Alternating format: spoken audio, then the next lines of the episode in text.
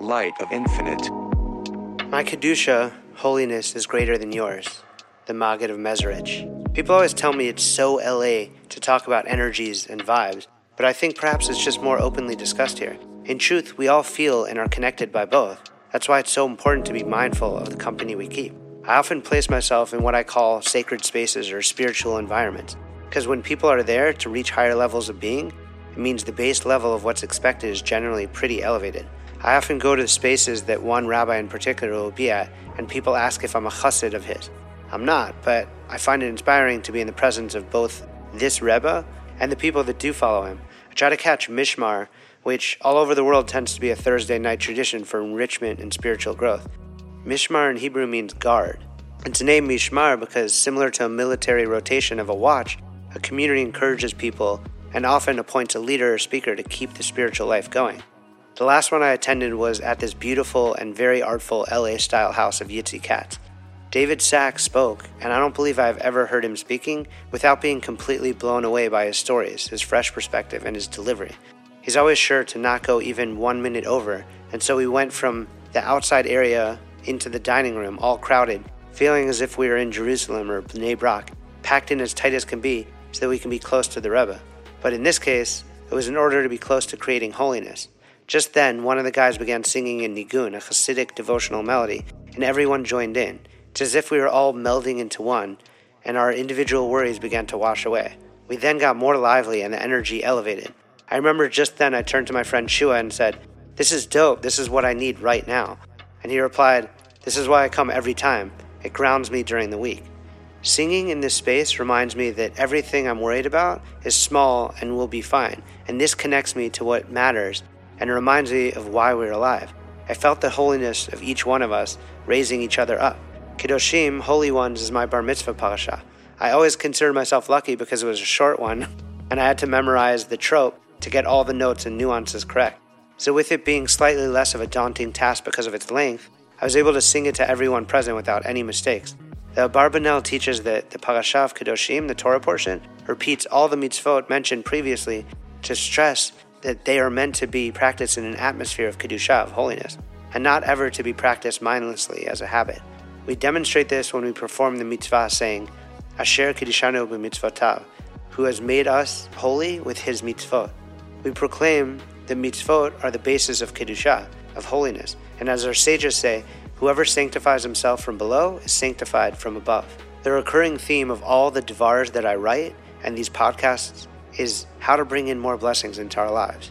It started with my project Don't Block Your Blessings, and now looking at the weekly Torah readings and Kabbalah with this project Light of Infinite.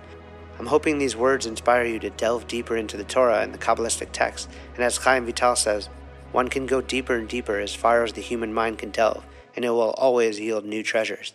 As I often say, life can be so precious if you are truly present. And the Torah is the present that presents the tools of how to sanctify time, space, and oneself. When we have full faith that this world is like a corridor to the world to come, we could tap into our purpose in our spirit and worry less about the temporal realities of this material world. Avram Joshua Heschel writes In man's search of God, religion begins with the consciousness that something is asked of us. It is in that tense eternal asking in which the soul is caught and in which man's answer is elicited. This, in a sense, was what Munbaz, a righteous king who lived at the end of the second Beit HaMikdash, Holy Temple era, meant when he answered his detractors, stating, My ancestors stored for this world, but I stored for the world to come. King Munbaz was a convert, the son of Queen Helene. During a famine, Munbaz opened the royal treasures and dispersed the riches to the poor. His family, angry at their loss of wealth, united against him. How can you do this? Your ancestors gathered and saved treasures, only ever adding to them, and you squandered it all. He explains that they stored money, and he stored souls.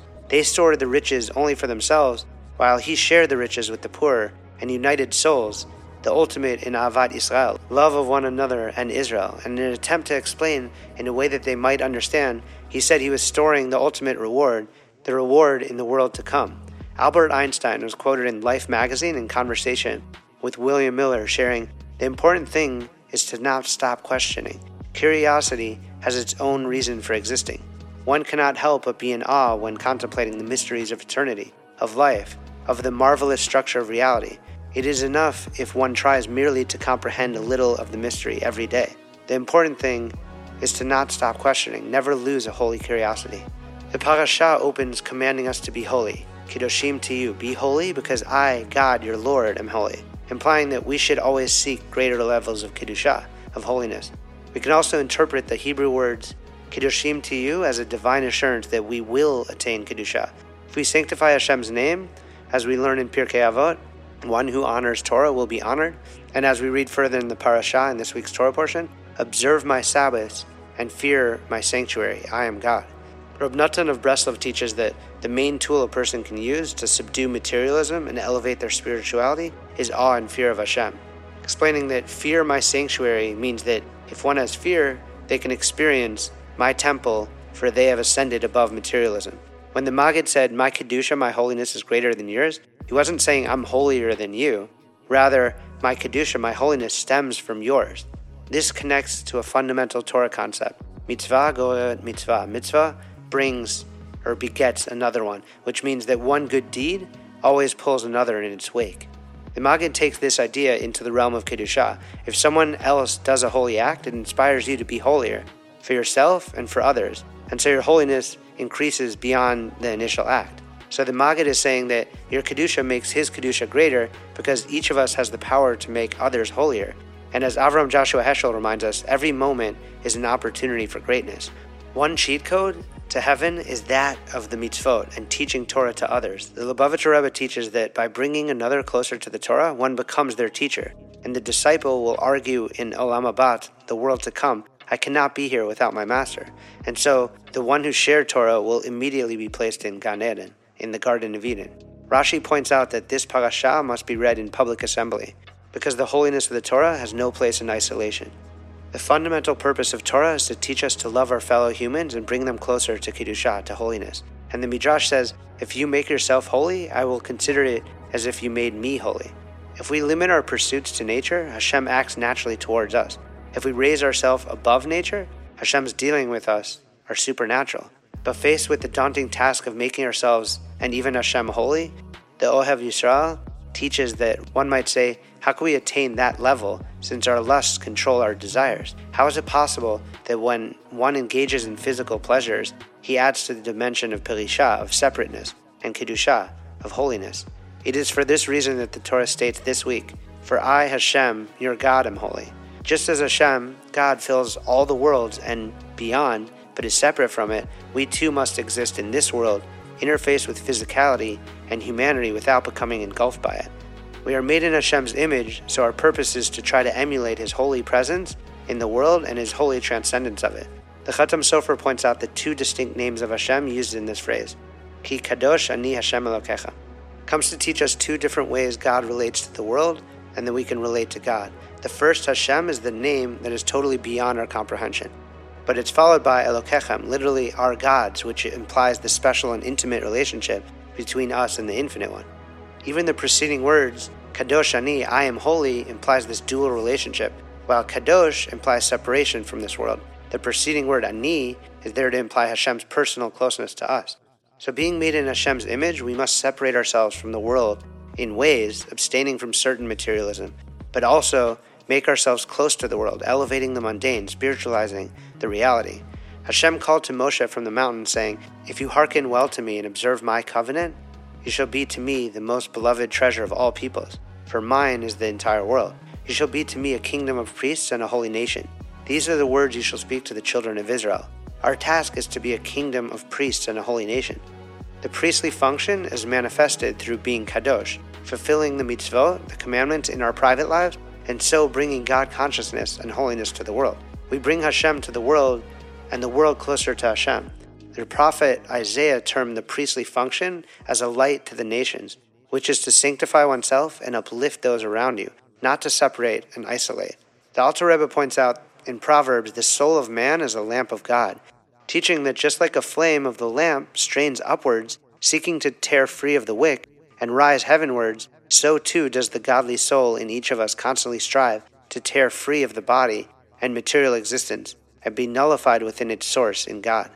As the Ramchal stresses in Mesilat Yesharim, even when one engages in the physical activities required by the body, the soul must not deviate from its elevated intimacy. As it stated, My soul clings to you, your right arm sustains me. If one sanctifies himself with the holiness of his Creator, even his physical actions come to partake of holiness. The Khatam Sofer points out towards Avram Avinu, Abraham, our forefather, as a role model in this regard, that despite his exalted status, he not only invited in his contemporaries, he had a great impact on them. And it was because of this aspect of Kedusha, being concerned about the spiritual welfare of others, that he was elevated and was a manifestation of Kedoshim tihyu. As the famous dictum goes, who is wise? The person who learns from everyone. This means that everyone has something that another person can learn from. And so everyone is a rich person, in this regard by virtue of their unique quality. And as it's written in the Kutei Sichot, it follows then that everyone is obligated to use their unique quality and talent to benefit others who do not possess it. And from this, that person will be blessed from above and those things which they may not possess. As we know from the first time blessings were written in the Torah, it stated, Those who bless shall be blessed. It's even more important to follow this path because the converse is also true. As it's stated explicitly in the Gemara, when failing to benefit another, there will be a lack in blessings and help from above. The Talmud concludes stating that the rich themselves may become poor. The Lubavitcher Rebbe relates the Torah without Ahavat Yisrael will cease in the end, relating a story of Rav Levi Yitzchak of Berdichev's hearing three teachings from the Baal Shem Tov. One of them pertained exactly to this. The Baal Shem Tov stresses that all Torah that is not combined with work will ultimately cease. The term work refers to effort in Ahavat Yisrael. Essentially, if the Torah is to continue to endure, it must be combined with effort in Ahavat Yisrael. The lesson had such a profound impact on Rabbi Levi Yitzchak that all his life was devoted to efforts on behalf of Ahavat Yisrael.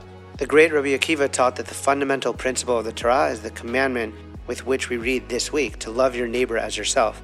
Many ask if that is possible when our default is selfishness and making sure first and foremost that we are taken care of. The Baal Shem Tov expands on Rabbi Akiva's lesson that though we are aware of our many faults, we still look out for and love ourselves, and we need to do the same for those around us despite their faults. This is why these commandments to be holy were given in public assembly, as my holiness is your holiness, and vice versa. We need to uplift and elevate, and that can only be done when leading with love of the neighbor as yourself. If we look at the mitzvot, commandments connected to childbirth and sex, and compare them to other traditions, then we see the differences are significant. In some other religions, the clergy, the holiest practitioners of those religions, have to remain unmarried in order to avoid any sexual thought or behavior. Holiness is synonymous with abstention. In Judaism, sex is considered one of the most holy acts we can partake in, as it's in this way which we can become partners with Hashem, with the Creator. Just as we are meant to live in this world in all other ways with holy intention, we are tasked with having sex with holy intention and in a way of holiness so as to elevate something that has the potential of great darkness into infinite light.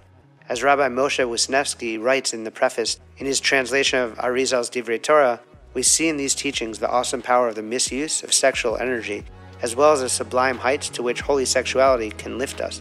Yes, it is easier to follow the extreme of total denial or the extreme of total indulgence.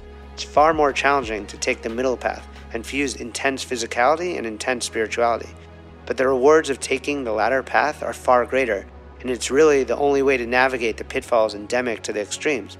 God has programmed us with both a strong sexual drive and a strong spiritual drive, and ignoring one at the expense of the other is a simple recipe for disaster. The Arizal explains that this is all part of Adam and Eve's primordial sin and the constant battle we are forced into as humanity, always torn between opposing physical and spiritual inclinations. The more we act in a way of holiness, the more our spiritual inclinations connect us to Hashem. Through our partnership with Hashem, choosing right over wrong, elevation over desecration, we grow spiritually, and then the spiritual everlasting rewards come.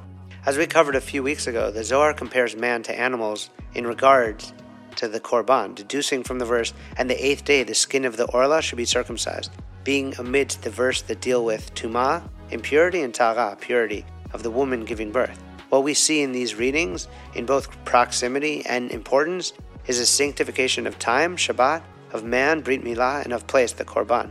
Hashem is Kadosh, as it says, for I am Kadosh. We, on the other hand, have the constant struggle to attain Kedusha of holiness. All of this comes to teach us how to free ourselves from that which is not holy and to take actions towards holiness, freedom, spirituality, and oneness. But all this can't be done in isolation. It must be done by inspiring each other, being lights for each other, and by virtue of that, ourselves. Rabbi Shlomo Ganzfried points out something very interesting that the command to respect one's mother and father immediately follows the command to live a life of Kedusha. This juxtaposition of the verses comes to teach the sanctity and holiness of the act of creating life and of life itself. Because if life were to come from lust and not holiness, the child would have no reason to respect the parent. But when a child is born out of holy impulse and the desire to emulate Hashem, the desire to give love and honor, then the respect of the child to the parent and the parent to the child is present. The Sfat Emet's interpretation of the Talmud line, his interior matched his exterior, is that a man's children are testimonies to his inner essence. The mitzvot are our cheat codes to holiness. When we choose to be shomer habrit, careful of our covenant, we are choosing to live beyond our animalistic nature, to act in accordance with our infinite selves, our souls. All of nature can be used for darkness or for light. If we learn anything from Stan Lee and his Spider Man comics, and I think we learned a lot, it's that with great power comes great responsibility. We have the power, we have the potential, we even have the cheat codes. It's only if we use them and tap into the infinite part of ourselves that we become supernatural. Dive in deeper at lightofinfinite.com.